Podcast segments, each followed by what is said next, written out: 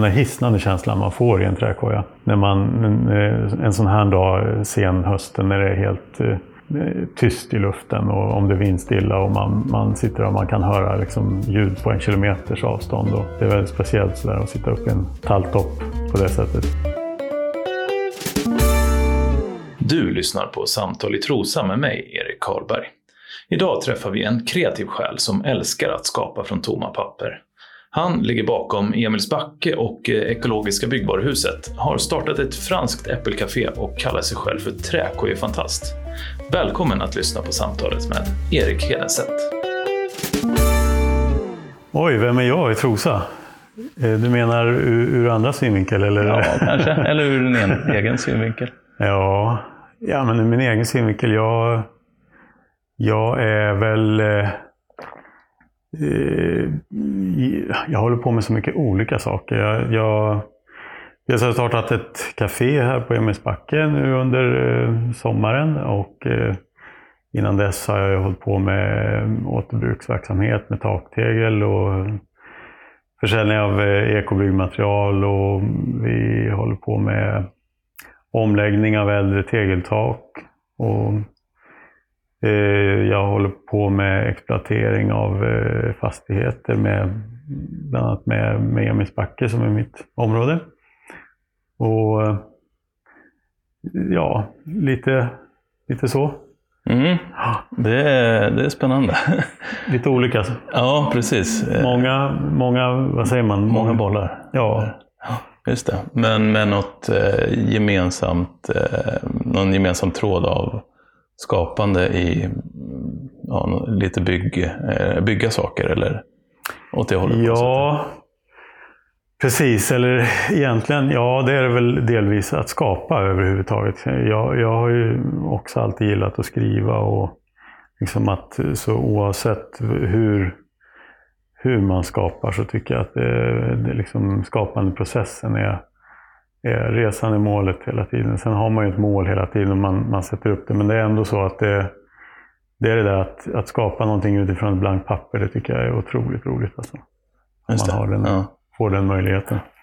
Precis. Och, och den, det får du utlopp för med de här idéerna då som du förverkligar genom kaféet? Och...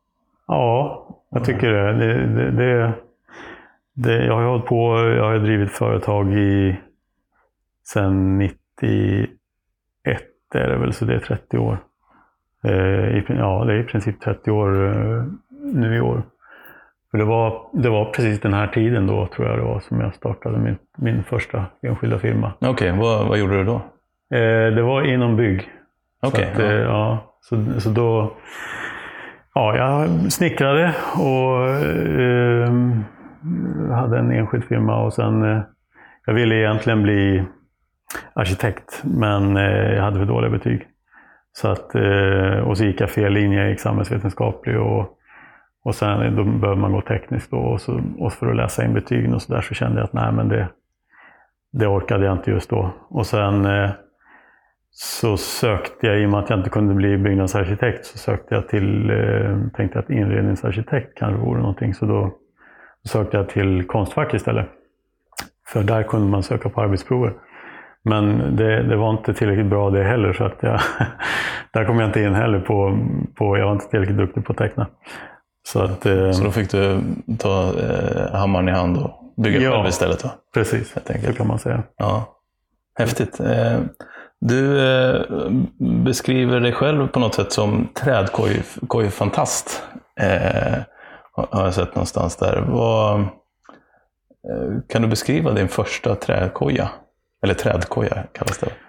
Ja, koja överhuvudtaget sådär. Eh, vi, vi hade någon träkoja i Oxelösund där jag växte upp. Men, men eh, överhuvudtaget så har jag alltid gillat små utrymmen.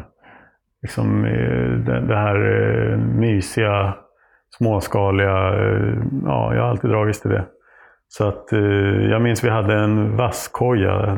Vi bodde ganska nära vattnet där. Och, och det var så här väldigt speciell känsla när man hade sin egen lilla boning. Ja, det... så att, eh, och sen eh, i och med Emis backe, jag har väl haft andra kojor och liksom den typen av eh, byggprojekt och vi har byggt lusthus och liksom småbyggnader och sånt där också. Men eh, i och med min backe då så, så byggde jag min trädkoja tillsammans med den tjejen jag var tillsammans med då. I, högst upp på berget där i en talltopp. Så jag satt jag i två dagar och, och sågade och spikade. Och, och, en, en helt vanlig träkoja? Eller trädkoja? Igen, alltså. ja, egentligen. Ja, det var ju vuxen ålder. Liksom, Ja. men jag är ganska barnslig av mig. Så det, det, det här var ju 2007. var det. Och eh, det är egentligen, egentligen bara som en plastform som heter örnnäste. Så att det är en, en en och en halv gånger en och en halv meters plattform med lite sneda ytor som man kan eh, halvligga och titta på utsikten. Och, Och den här finns kvar idag? Eller? Ja, den finns kvar, men nu har den börjat bli... Jag har varit uppe i den i, bara för något år sedan, men man, den är ganska... Den börjar bli risig nu. Ja, det är dags för Det är dags för en nybygge, eller renovering. Ja. Men den, där har jag suttit rätt mycket under skapande process faktiskt. Och jag bjöd min fru på andra dejten där på lunch. Och, och hon var höjdrädd, men hon lyckades, jag lyckades lura upp henne där. Det, Ja. det är sex meter upp tror jag det är, upp i en, en tall. Och sen är det då på ja, 40 meters höjd eller något sånt här över havet. Så det är jättefin utsikt. Vad häftigt. Är det en stege upp eller? Det... Nej, man får klättra på grenarna. Det är, ja, det är delvis en steg. För första biten är, är Karlsdamm, så där måste man ta. Där jag spikat dit några steg. Men annars är det, får man klättra runt på ett speciellt, i ett speciellt mönster för att kunna ta sig upp. Ja, just det. Och sen är det en lucka i golvet som man... Så man Tar sig upp till plattformen. Mm. Wow, vad häftigt. Det känns som alla människors dröm på något sätt. Då. Eller kanske inte alla människor. Nej, kanske inte alla, men vissa tror jag kan. Eh, det, det var det vi spann vidare på med eh, Håkan Videdal, arkitekten, till när vi började med detaljplanen för Emilsbacker. Och att eh, just den där, jag hade någon idé om att ja, men, bygga hus på stolpar och att ha den här känslan, den här hisnande känslan man får i en trädkoja. När man, en, en sån här dag, sen hösten, när det är helt eh, Eh, tyst i luften och om det är vindstilla och man, man sitter och man kan höra liksom ljud på en kilometers avstånd. Och det är väldigt speciellt så där att sitta uppe i en talltopp på det sättet. Så då ville vi återskapa det på något sätt i de här husen. Och, eh, så det var lite så det började. Just det. Och, och, och vad ska man säga, konceptet Emilsbacke, är det platsen såklart på något sätt eh, och de här stolphusen, är det det som är essensen i konceptet? Eller hur skulle du säga? att det- Ja, det kan man väl säga att det är, det är ju stolphusen. Det är väl det grund. Och sen är det ju flera delar i det. Jag har ju velat bygga eh, miljöinriktat. Eh, sen är det alltid en balansgång där. Det, måste, det får inte bli för dyrt och det måste vara... Eh, ja, det, det, så de första husen vi byggde där, de var, eller det allra första, det var ju ganska höga ambitioner, miljöambitioner med. Men Sen gick jag back ganska mycket pengar på det när jag sålde det och sen så byggde vi ett till och det gick jag också back väldigt mycket pengar på.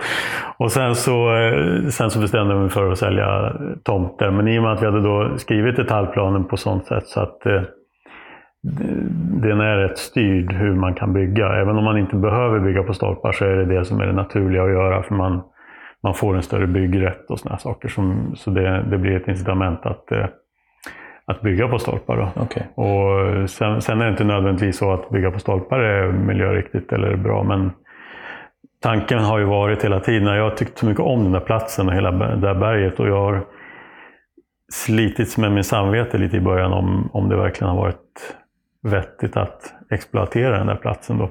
Mm. Men då var det här liksom ett sätt att försöka bevara naturen och ändå smyga in de här husen i så osynligt som möjligt och eh, att inte behöva spränga så mycket utan sätt- sätta ut husen på stolpar. Just Så. Man kan spara mer, att man behöver inte göra så stora ingrepp då när... Nej, egentligen behöver man inte. Man, man behöver ju kanske spränga lite för serviserna då till, alltså de måste ju vatten och avlopp och, och sånt. Och det, men men eh, annars så kan man ju i princip, så länge man klarar handikappkraven, att, och ofta så kan man ju då äntra husen från högdelen på berget så att eh, eh, berget kan luta brant men, men eh, man, man får då göra en parkering på på bergssidan och sen det. kan det då ligga, vara väldigt branta tomter så att det blir jättehäftiga utsikter och, och sådär. Den där lite Mm. hisnande känslan Mm. som man har i, i trädkojan. Träkojan, precis. Vad- Men det är inte så vanligt att bygga på stolper på, på det här sättet. eh, Eller hur, hur är det med det? Nej, det börjar bli mer vanligt faktiskt. Eh, och, och dels har väl vi bidragit lite, men, men oavsett om vi hade gjort det här eller inte, Håkan och jag, så, så tror jag att eh, alltså det, dels är tomtpriserna högre och högre och det är svårare att hitta bygg, bra byggbar mark i nära storstäder och sånt där. Och då blir det naturligt så att man bygger på... Det här är ett sätt att kunna bygga på platser som man annars inte skulle kunna bygga eller som skulle, det skulle inte bli bra. Eller, eh, Eh, och folk vill inte alltid bo i en suterränghus eller hus med källare nu för tiden. Och, som man skulle behöva göra om man skulle bebygga det här på traditionellt sätt. Utan eh, då är det här ett, ett sätt. Så det, det märks att det, det har ökat. När, när jag började med det här 2010 tror jag det var. Då var det en utställning på Arkitekturmuseet om Greta Magnusson Grossman som var en, en lite bortglömd svensk arkitekt som var verksam i, i Hollywood på 40-50-talet. sådär. Och eh, den blev jag inspirerad av också då. Och det är typiska sådana här hillside houses med som, som stilt houses då, som, som man har sett i filmer från Kalifornien och sånt där. Så att eh, det, det var ju också en, en inspirationskälla. Så Ja, och är det här är det ett sätt att, att komma bort, jag tänker på tomtmarker och sånt, i annat fall kanske liksom konkurrera med annan verksamhet, att bönder vill bruka jorden och sånt där man ska bygga tomter. Är det här ett sätt att liksom hitta platser att bygga hus på som, eh, som blir lättare att få loss? Absolut. Det, det är ju också ur, ur miljösynvinkel. Man vill ju helst inte... Alltså här i Sverige, vi har ju så mycket odlingsbar mark och sånt där, men, men eh, man, man bör ju undvika, traditionellt sett så har man aldrig byggt på jordbruksmark, utan man har alltid byggt på åkerholmar. Och I någon södervänd sluttning, man vill ha lite skog i ryggen och liksom, eh, norrläget ska vara bakom en och sådär.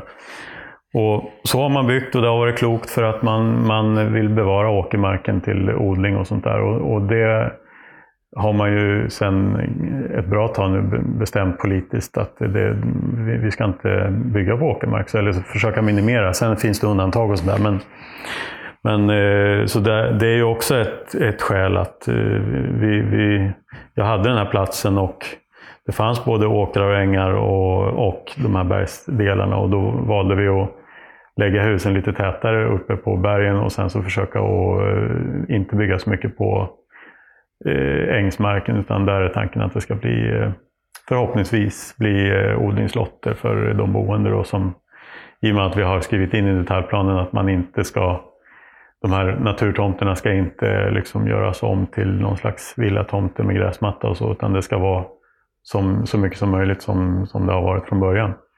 Och för att kunna odla då så, så har jag tyckt att det, det är en bra, bra eh, möjlighet för, för alla att kunna dels eh, skapa gemenskap i området men också rent krasst i framtiden att eh, ja, folk ska kunna odla sina egna ätbara saker. Och sen har vi ju märkt nu under corona och mm, att det, folk behöver sådana här saker, jordnära saker och ja, alternativ till att resa utomlands och sådär. Just det.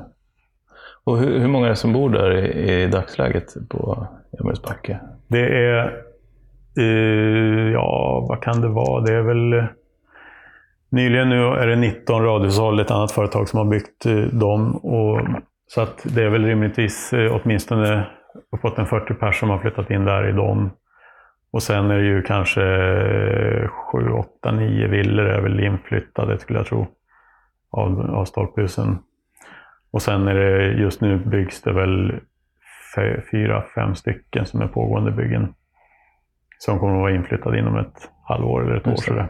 Och hå- håll, eh, då, berättade jag att, eh, att, att de, folk har fått köpa, egna tom, eller köpa tomten och bygga eget. Men de håller samma stil på husen och så som, som ni hade från början då? Eller hur, hur har det blivit? Ja, de, de håller, vi, vi har ju skrivit detaljplanen så pass styrt och det är ju kanske inte så bra alla gånger att göra det, men vi, vi ville styra det så. Och det, jag är rätt nöjd med det, att, framförallt att färgsättningen är rätt eh, tydligt. Det ser man på husen som, eh, när man kommer ut från vägen, att de, de, även om det är väldigt olika form på dem, så färgerna är, smälter in med, med bakgrunden och det gör att det gör inte så mycket att det är olika form, utan färgmässigt så smälter de in bland naturen. Och det, så det är jag nöjd med. Just det, man får någon enhetskänsla ändå. eh.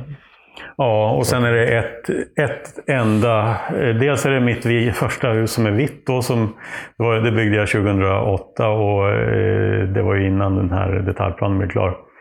Och det, det är väl det enda egentligen som inte har de här naturfärgerna.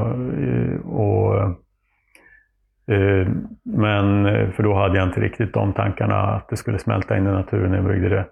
Men sen är det ett eh, suterränghus som har byggts också. Då. Och det är byggt på den tomten där eh, det är väl egentligen den, den enda tomt som faktiskt är riktigt lämplig att bygga ett suterränghus på. Där är det rätt mycket morän och sådär. I övrigt så är det bergstomter verkligen med berglagen överallt.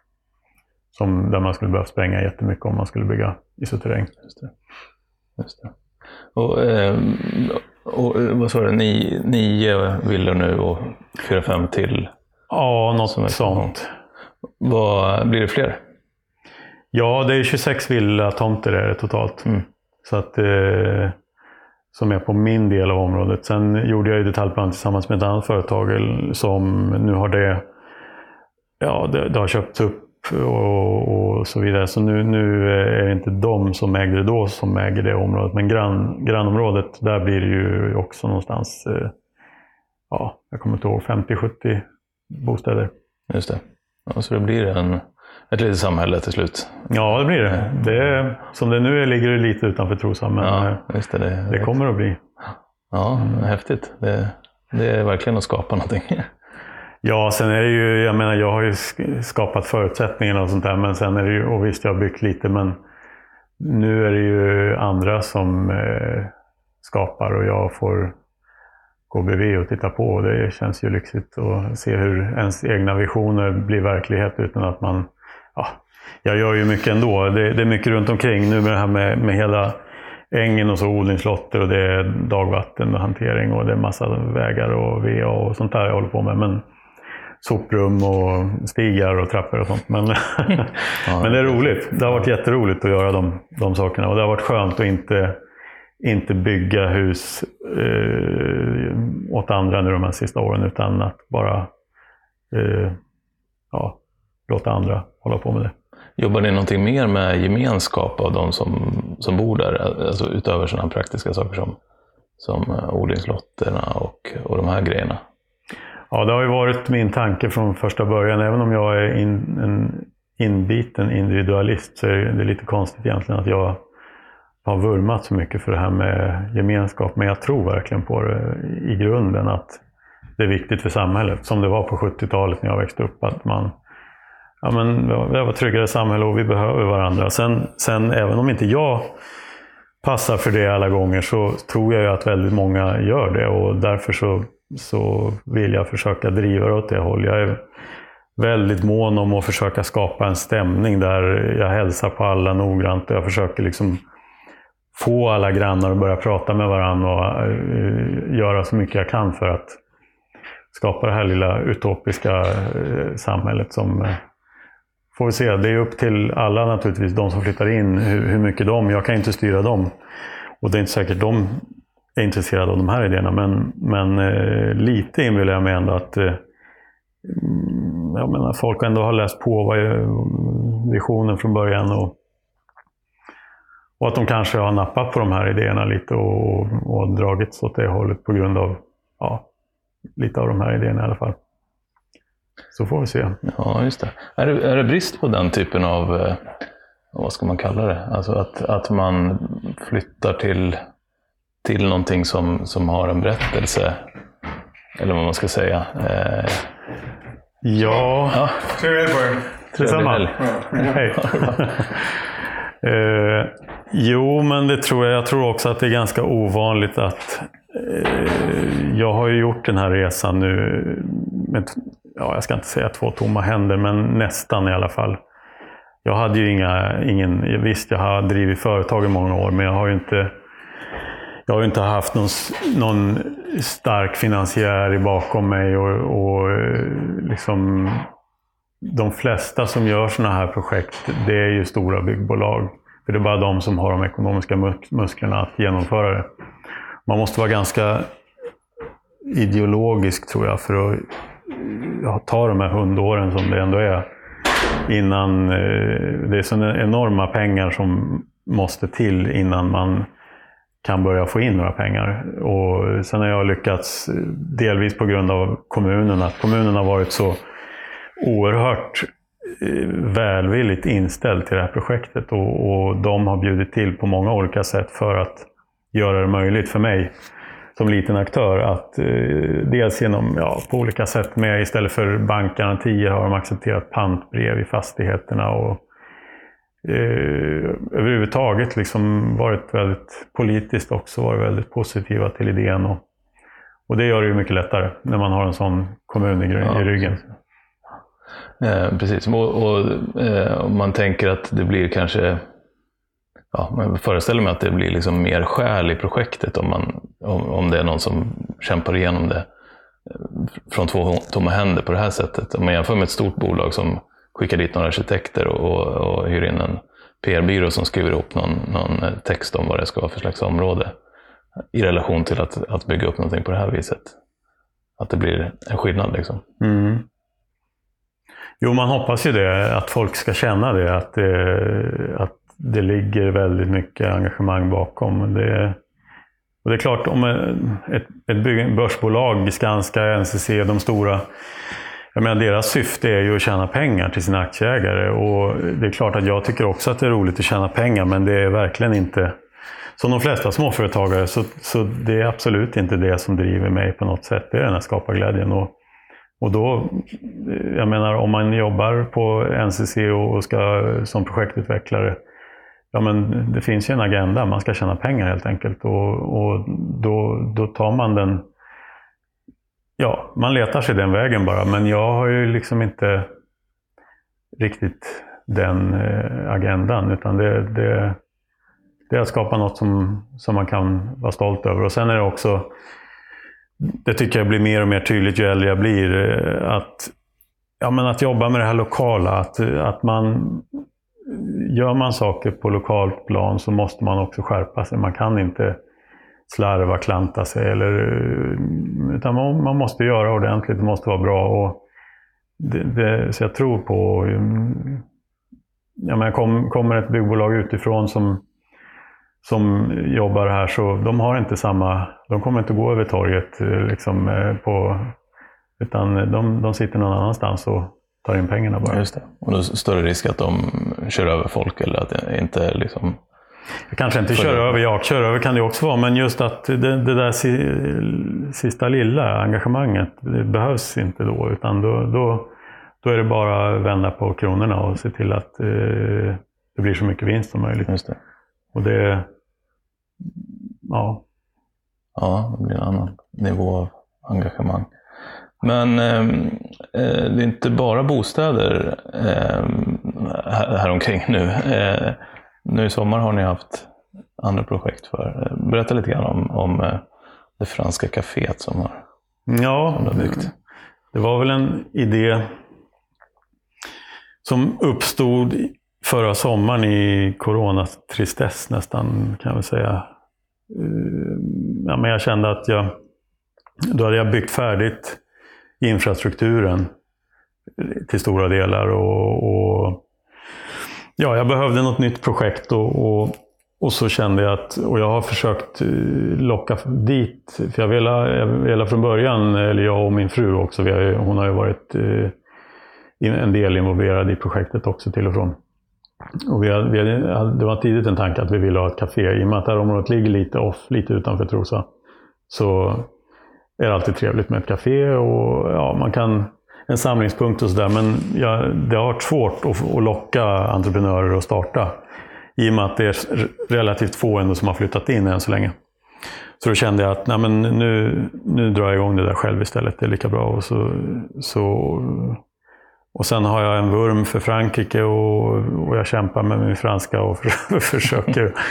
och, och då, så därför tyckte jag det var roligt med ett franskt café. Och, och sen också det här med äpplen är en del av i temat. Eh, att eh, det är ju en resurs som inte som inte utnyttjas riktigt faktiskt tycker jag. Och Sörmland har ju väldigt mycket äpplen och äppelodlingar. Och, och det är väldigt mycket på gång också. Så det tyckte jag var en... Var en så det är, eh, det är fyra teman i kaféet. Och det är det franska och sen är det äpplen och sen är det ekoinriktat. Så mycket som möjligt ska vara bakat av eh, ekoråvaror eller lokalt odlat. Och sen, eh, sen är det cirkus också, som är en del i temat. Just det. Just det. Och det manifesteras genom den här cirkusvagnen då på något sätt? Eller? Ja, tanken var ju från början att jag bara skulle starta ja, men, något superenkelt. Jag tänkte att jag köper en husvagn på Blocket och fixar till lite. Och så, bara för att det skulle finnas någonting, något café. Så, så enkelt som bara möjligt. Jag tänkte ja men 25 000, det, det hittar någon husvagn bara. Och så men, men sen blir man engagerad och så är det så roligt. Och, så, eh, och sen så tog jag med min mamma på, på någon cirkusföreställning ute i Hölö förra sommaren. För hon behövde komma ut från corona-tristessen. Och då stod det en cirkusvagn där som var jätterisig. Så tänkte jag, men alltså cirkusvagn var mycket roligare än, än att ta en vanlig husvagn. Så då la jag ett bud på den där, men, men det tog sån tid innan de kunde bestämma sig. Och sen, sen så hittade en kompis en cirkusvagnsunderrede på Blocket. Så det slog jag till på och sen så, så byggde vi den där vagnen själva istället under vintern. Då, eh, och, så, att, eh, så den innehåller både gästtoa och personaltoa och, och kök och ja, det man behöver för ett café. Just det. Och eh, nu är kaféet, nu när det börjar bli höst, så är kaféet eh, eh i mindre skala då, öppet på, på helgerna bara? Ja, precis. Det har varit öppet eh, onsdag till söndag under sommaren eh, och sen eh, efter skolstarten nu så övergick vi till helgöppet. Så ska vi köra det så länge som möjligt. Den är ju inte vinterisolerad vagnen och sådär utan det är tanken att den, ja, så länge det finns underlag. Är det dåligt väder så kommer ingen. Är det bra väder så kommer jättemånga. Så att eh, det, det är lite nackdelen med att ha ett trädgårdscafé eller utomhus. Så, där. så vi har en yta där man kan sitta under tak men det det skulle behöva vara större egentligen. Och det har jag väl... Det var också lite av tanken varför jag ville ha en vagn. För jag, jag ville liksom inte, eftersom jag inte visste om det skulle gå överhuvudtaget, om folk skulle vilja ta sig dit. Så, eftersom det är lite off. Så, och jag har ändå tänkt att på den platsen, i den tomten, där, där ska det bli ett café någon gång. Men då, då var det här bra, ett bra sätt att börja på. Men nu när man känner den, det här, vagnen är ju själva grejen har det blivit på något sätt. Det, det är det folk tycker är charmigt. Att det, så att nu kan vi inte gärna liksom bygga bara ett, eller kan kan vi väl, det kanske blir så framöver. Men det, det är på något sätt, eh, det har blivit riktigt uppmärksammat. Så att, eh, och det är, det är många som fotar den där vagnen och liksom tycker att det och så har vi en fransk eh, CV2, en Citroën som står framför en röd som så det blir en fin kombination där. Ja, precis. Så du menar att det blir svårt att, liksom bygga, eh, att bygga ett hus och ha kaféet där? Det blir inte samma grej då? Man. Nej, jag tror faktiskt folk skulle bli lite besvikna då. Ja. Om de har hört talas om det här franska kaféet som är lite crazy med den där franska musiken. Och, ja, men, och det, det på något sätt det är roligt att överraska folk också. Att man ser den här vi har bara några små skyltar ute vid vägen. Vi har inte gjort särskilt mycket marknadsföring alls, utan det är bara via Instagram egentligen. Och sen när folk kommer dit och ser att det är riktigt seriöst gjort med riktigt eh, hembakt allting och, och bra eh, espresso, cappuccino. Och, och att folk inte förväntar sig det på en sån plats från en sån vagn, det är lite roligt tycker jag. Och skulle man då istället bygga någon jag hade haft någon tanke om att man skulle bygga ett växthus och där kunde man sitta i och så skulle man ha eh, kanske någon kafé, köksdel och sådär. Men ja, Får se i framtiden, men eh, om det blir en restaurang där kanske, då får jag flytta kaféet någon annanstans. men hur blir det, eh, kommer du fortsätta nästa sommar? Ja, det är faktiskt inte riktigt bestämt än. Det, det, jag håller på och funderar lite på, eh, det kommer jag förmodligen att göra, eller vi kommer. Det är inte jag som har varit, jag har haft en jätteduktig tjej som, som har eh, skött det hela under sommaren.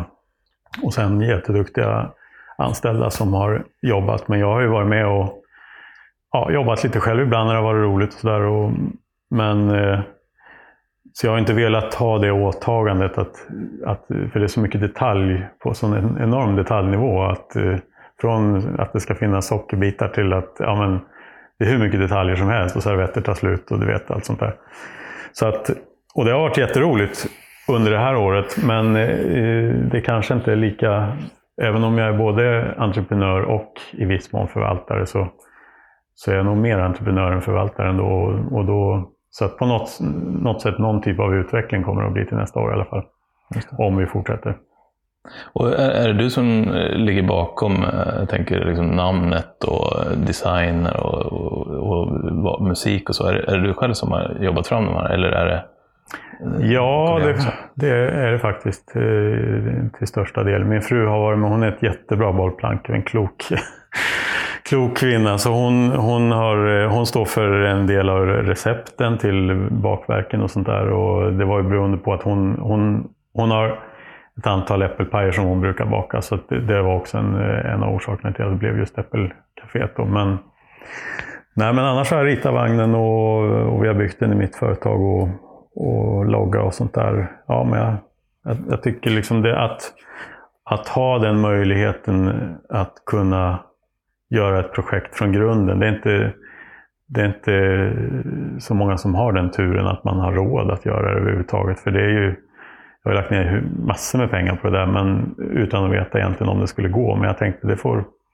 jag har kunnat och då, då har det varit otroligt roligt att bara nörda ner sig hela vintern i och jag har letat. Jag har suttit, det är ju sex timmars eh, musik tror jag det är, franska låtar från 40, 50, 60-talet som jag har ju lyssnat på franska chansons hela vintern. Och Valt ut den perfekta spellistan. Ja, visst. Så det, det har varit jätte, jätteroligt. Har det varit några inspirationsresor till Frankrike? Jo, men det är ju också, vi gillar Frankrike både Anna och jag. Och, så vi, vi har varit där en del genom åren. Och inte nu sen, ja, under den här perioden då, för då har vi inte kunnat resa. Men, men eh, visst, och vi har kompisar där. Deras eh, dotter, eh, som är fransyska, hon har varit och jobbat i sommar på kaféet. Då och hennes kompis då, för att skapa lite så fransk stämning. Ja, så att, det. Det, är det något speciellt ställe i Frankrike som ni brukar åka till? Eller? Ja, lite olika. De bor i Paris, eller utanför Paris, så där har vi varit några gånger. Och sen har vi varit i Bretagne och i Provence och Dordogne. Och, alltså, det är inte något direkt Korsika har vi varit också. Men ja, det, det, är någonting med, med Frankrike som är så oerhört attraktivt, och, tycker jag. Och franska språket. som jag, jag gick i samhäll som sagt och läste ju, har ju läst, ja men vad är det, sex år franska och jag var ju värdelös på franska och jag var totalt ointresserad då. Tyckte liksom, jag hade väl lättat sådär flera år i rad och, och struntade totalt i det. Men sen på något sätt i vuxen ålder så kände jag att ja, men, det är ju så roligt med det där. Och, så jag var faktiskt iväg här i tre, två år sedan var det väl, eller tre år sedan i, i Frankrike och, och bodde i familj under en vecka. Och jag gick en sån här ja, Medborgarskolan-kurs eller någon sån där. Jag kommer inte ihåg om det var, jag tror det var Medborgarskolan i Stockholm. Och så var vi en liten grupp då som gick i åtta lektion, kvällslektioner. Man fick hämta upp lite och sen så, så var det i Aix-en-Provence där som vi gick man i skolan på förmiddagarna och så, mm, ja, så var man ledig på eftermiddagen. Ja. Så det var jätteroligt. Som någon utbytesstudentgrej fast i, i Bara en vecka. På något sätt. Ja. Så att, eh, ja, ja, men lite så. Man, det, är ju, det är ju som ett, eh, för folk från hela världen. som Aix-en-Provence är en sån här universitetsstad. Då, så det finns ju mycket utbildningsställen där. Så att eh, det var kul. Ja, spännande koncept. Ja. Och, men kände du att du, det kom tillbaka lite grann franskan då? Inte så mycket som jag, som jag kunde önska. Nej, det, jag, det, det, går väldigt... Man måste, jag, jag tänkte att det vore jätteroligt att bo där. Man måste bo där. Man måste bo på något ställe där, där folk inte kan engelska.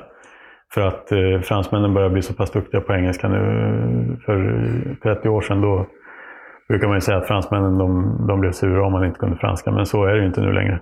Så man måste verkligen ut på bondvischan och eh, helst eh, skulle jag jobba med att renovera något hus eller någonting och jobba med lokala hantverkare som, som, som inte kan något annat än franska. Då skulle jag nog lära mig, men som det nu är så ja, man, man glömmer bort, tyvärr.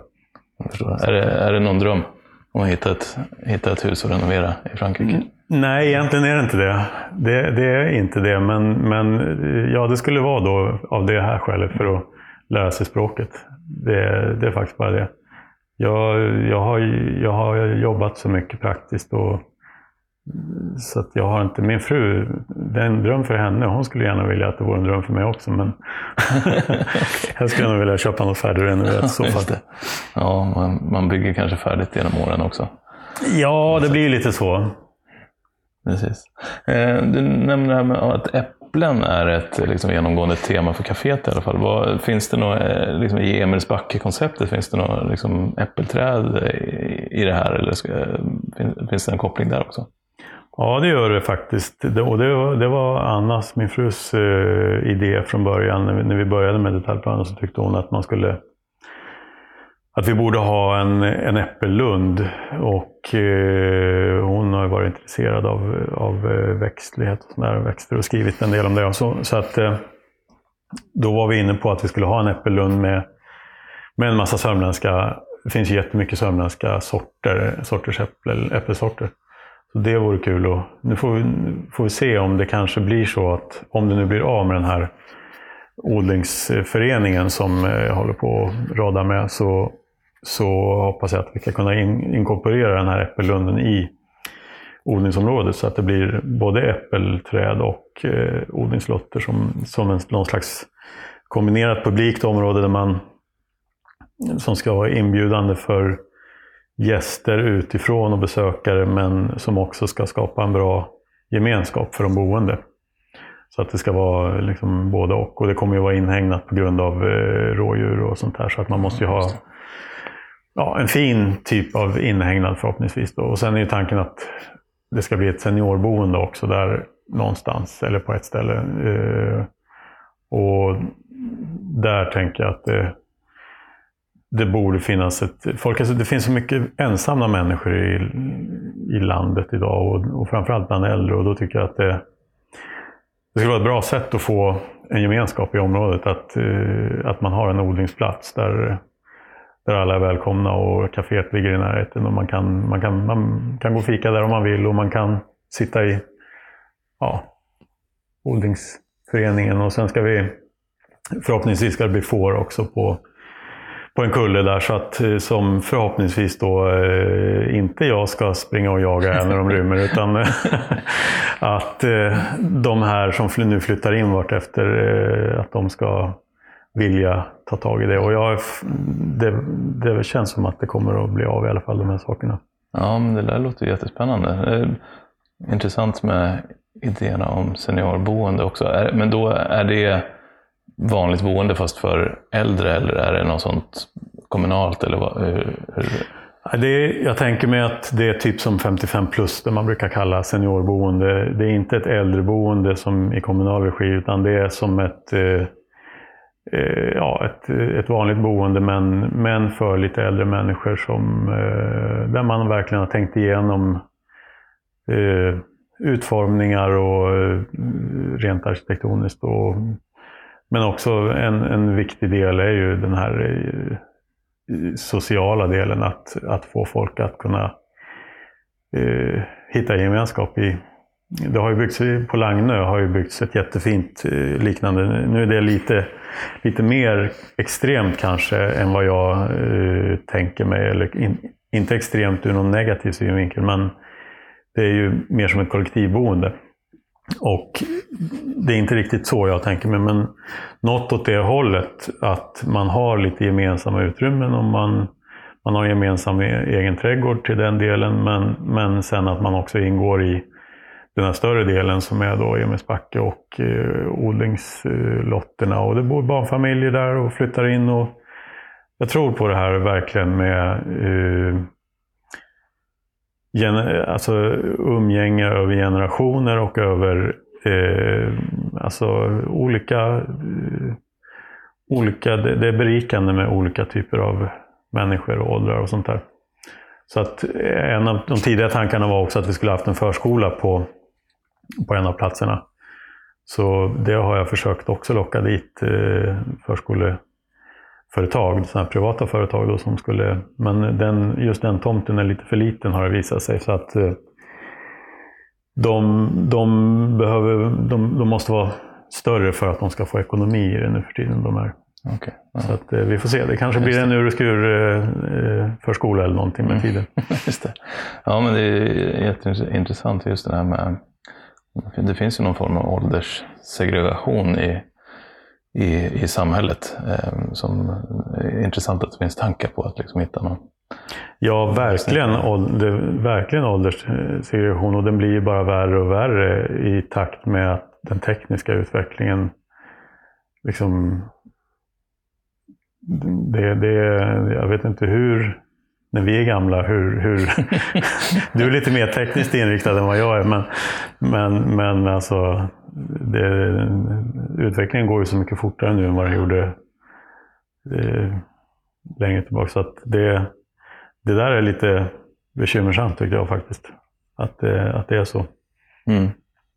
Ja, och det, vet inte, man får ju intrycket när man reser till andra länder. Jag tänker på Frankrike, nu har inte jag varit mycket just i Frankrike, men längre söderut i Europa så får man ofta intrycket av att, att det är lite större blandning mellan ålders, eh, åldersgrupperna som kanske rör, rör sig på stan. Eller eh, ja, att man, det, är inget, det är inget konstigt att träffa någon som är lite äldre utanför bostadshuset. Medan i Sverige, om man går runt i Stockholm, så är det mängder med hus där alla som bor där är mellan 30 och 35 bara. Mm. Eh, att det finns någon skillnad där. Är det något sånt du tänkt på också? Liksom från, Ja, från men man absolut. Så man tänker den här, den här, alltså som man tänker Italien där de äldre, eller ja, men många, väldigt många andra länder i världen är det ju så att de äldre, man respekterar äldre och man har också en, en disciplin och att man, eh, som är liksom borta i Sverige på något sätt. Och sen har vi ju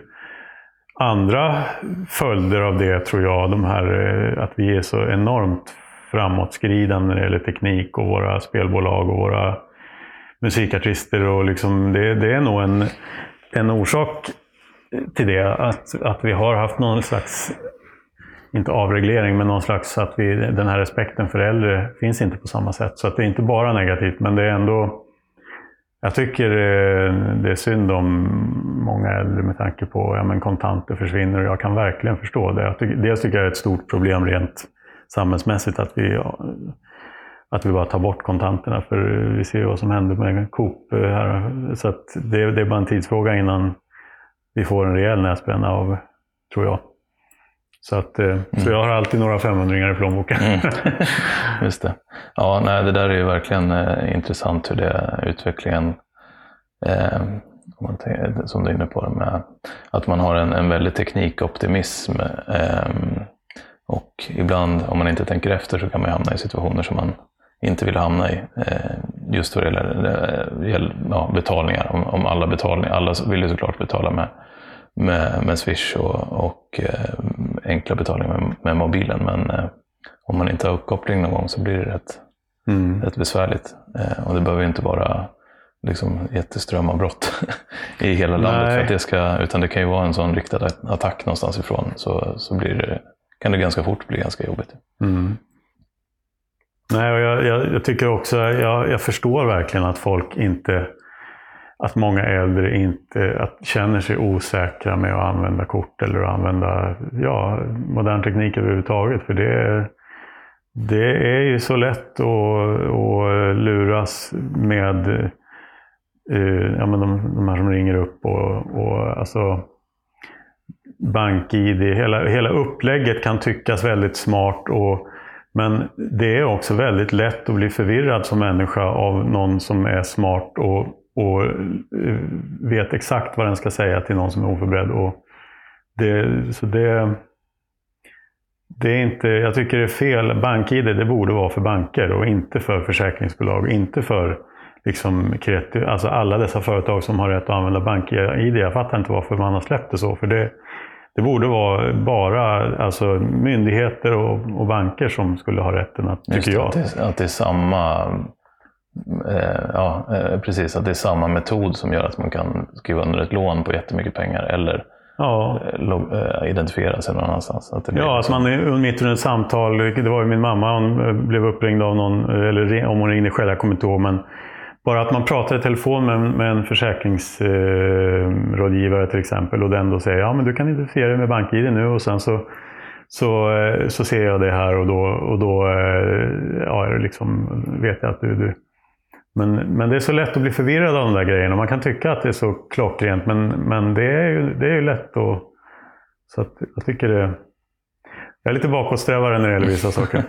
Ja, det, eh, det behövs eh, verkligen de perspektiven också. Ehm, Jag tänkte vi skulle prata lite också om eh, hur du hamnade i Trosa. Du är uppvuxen i Oxelösund. Mm. Hur, hur och när hamnade du här och, och varför? Eh, det var 1980. Mina föräldrar separerade och sen... Eh, och mamma hon jobbade på Saab då i Nyköping men, men hon fick jobb på SAS i Stockholm. Så att, eh, eller på Linjeflyg var det. Så att, eh, och min, eh, hennes nya man han jobbade på Saab i Nyköping. Så att då tyckte de att det var praktiskt att bosätta sig mittemellan. Mhm, okej. Jag tror det var lite så. Sen så tyckte de väl, eller mamma tyckte att eh, Trosa var gulligt och sådär. Så, att, så att, det var nog så. Jag var 12 år när jag flyttade 12 år när du hamnade här. Mm. Just det.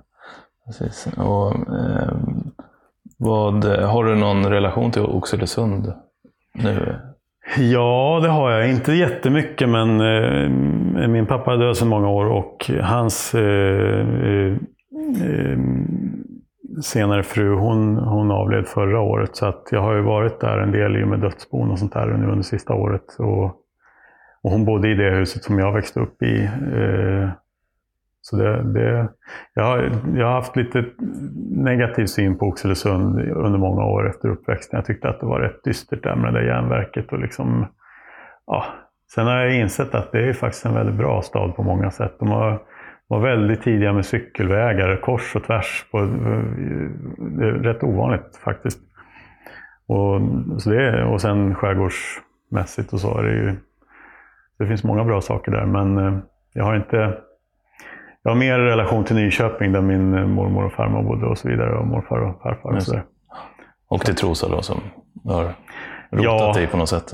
Jo, och sen vi är från Nyköping med familj, eh, både på mammas och pappas sida. Och har har ju anfäder från århundraden tillbaka här runt Lästringe, Lästringe, även Trosa och ja, Nyköping runt i trakterna. Så att det, det finns ju en djup, djup jag är djupt rotad här det, faktiskt. du känner dig hemma i trakterna? Ja, det gör jag. Jag skulle nog få svårt att flytta till Frankrike. Ja, just det. Faktiskt. Jag skulle, jag för, när jag var yngre så längtade jag alltid hem. Eh, Alltså, Anna, min fru, hon, hon berättade, eller påminde mig om dagen att det, när vi träffades, för inte så, alltså 2007 var det, 2008. Då, då ville jag inte åka hemifrån längre än tre dagar helst, för då längtade jag hem. Utan, så att, eh, när, det var i och med att jag träffade henne som jag, vi började resa rätt mycket. och så där. Innan dess så ja, reste väl lite sådär, men, men inte, jag, jag trivdes mycket hemma. Just det. Ja, men nu, nu går det bättre att vara iväg längre Ja, än det tre dagar. Jo, det gör det. Ja, det är fint på något sätt. Vad, vad skulle du säga är ditt varmaste minne från Trosa? Ja, vad kan det vara? Ja, men man minns ju barndomen och, och eh, den här lilla staden som jag nu är en själv, eh, själv är en del i att utveckla och både på gott och ont. Eh, småstadens charm. Eh, man, det gäller att man är försiktig med det och värnar om den i fortsättningen vartefter Trosa växer. För Trosa har ju vuxit enormt mycket på, på eh, det sista decenniet. Och, ja, men jag minns eh, ja, men de här eh, i sexan när jag, när jag flyttade hit och jag hittade knappt hem då, kommer jag ihåg. Och, och mamma hon gick och ja, men de frågade efter mig någonstans på Albins, den dåvarande leksaksaffären. Och ja, nej, men det, han har gått in till bokhandeln. Och så, folk visste direkt vem man var, de där affärerna, Cecilia på bokhandeln och, och sådär. De, de, det var väldigt trevligt att det, det är den här småskaligheten som, som fanns då och som fortfarande finns, även om det, det som sagt har vuxit så mycket så att det, man känner inte igen folk på samma sätt. Just det. Men du upplever att det finns kvar den här småskaligheten? Eh, den, den, är inte borta ännu så att säga? Nej, det är den ju inte. Det är ju inte. Men jag, jag, jag funderar lite. Vi var i Gränna här eh, för några veckor sedan. Och just när man, om man pratar om arkitektur och sånt där. Det, det är ju... Där har man ju bevarat småskalig, eller alltså den gamla arkitekturen på ett annat sätt. Och man har också byggt mycket mer pastischer, eller alltså man bygger i gammal stil och som arkitekter hatar och som folket älskar om man nu ska vara, vara lite kategorisk. Och, och det, det där delar ju både arkitektur-Sverige och eh, folket i liksom olika delar. Det här om, ska man, hur ska man utveckla en, en ort? Ska man eh, Ska man göra ett tydligt avtryck att det här är, det här är en ny byggnad eller, eller ska man göra som eh, faktiskt de allra flesta vill, att det ska vara en kopia av en gammal byggnad? Och det är lite fult att bygga pastischer eller en kopia, tycker många. Men eh, framförallt inom arkitektkåren tycker ju det. Och det är väl naturligt, det kan man förstå, för att de, de vill... Eh, den förnyelse, det är naturligt att man vill liksom inte rita någonting som, som var förr, utan man vill göra en förnyelse. Men jag tycker ändå, det, det slog mig när jag var där i Gränna, att där, det är ändå väldigt charmigt med de här gamla delarna. Och kanske att man skulle, skulle utveckla Trosa lite mer åt det. man ska, man ska nog tänka lite, man ska nog inte vara så rädd för att, för att göra lite sådana pastischer, eh, tror jag.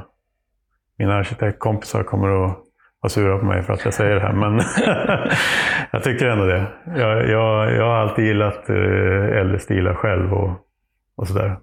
Och faktum är att det, det är väldigt svårt att hitta arkitekter som är duktiga på att rita kopior på gamla, på gamla byggnader. Det, det, det, är inte, det är inte så lätt. Nej, precis. Så.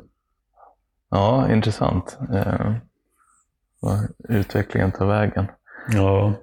Um, jag tänkte vi skulle avrunda lite grann med bara eh, vad, vad ser du fram emot till hösten nu? Eh, vad har du på gång? Eller vad tänker du pyssla med under hösten och vintern? Ja, nu den kommande veckan ska jag ut och vandra själv. Det är skönt. Jag måste komma bort lite i min ensamhet. Men eh, sen eh, håller jag på med massa olika projekt, bland annat eh, att liksom knyta ihop säcken lite nu då på Emilsbacke med, med de här eh, förmodligen bildandet av den här eh, odlarföreningen och eh, jag projar för rent, eh, liksom, rent praktiskt för, eh, och tekniskt för de här odlingslotterna. Det är bevattningslösningar och det är massa sånt som som ska funka och det är vägar som ska byggas och, och sånt. Och hur, hur man gör för att, för att skapa odlingslotter på bästa sätt. Och så. så det håller jag på att proja för. Och eh, ska proja och bygga är tanken under, under vintern. Eh, det, och sen så är det utvecklingen av, eller den eventuella utvecklingen av kaféplatsen där. Eh, vad som ska ske där, det har jag en hel del idéer. Och sen Ehm, ja, sen, sen är det en del andra saker också som, som jag håller på med. Mm, det låter spännande. ja. Jag får återkomma mm. om de grejerna också. Eh, jättespännande.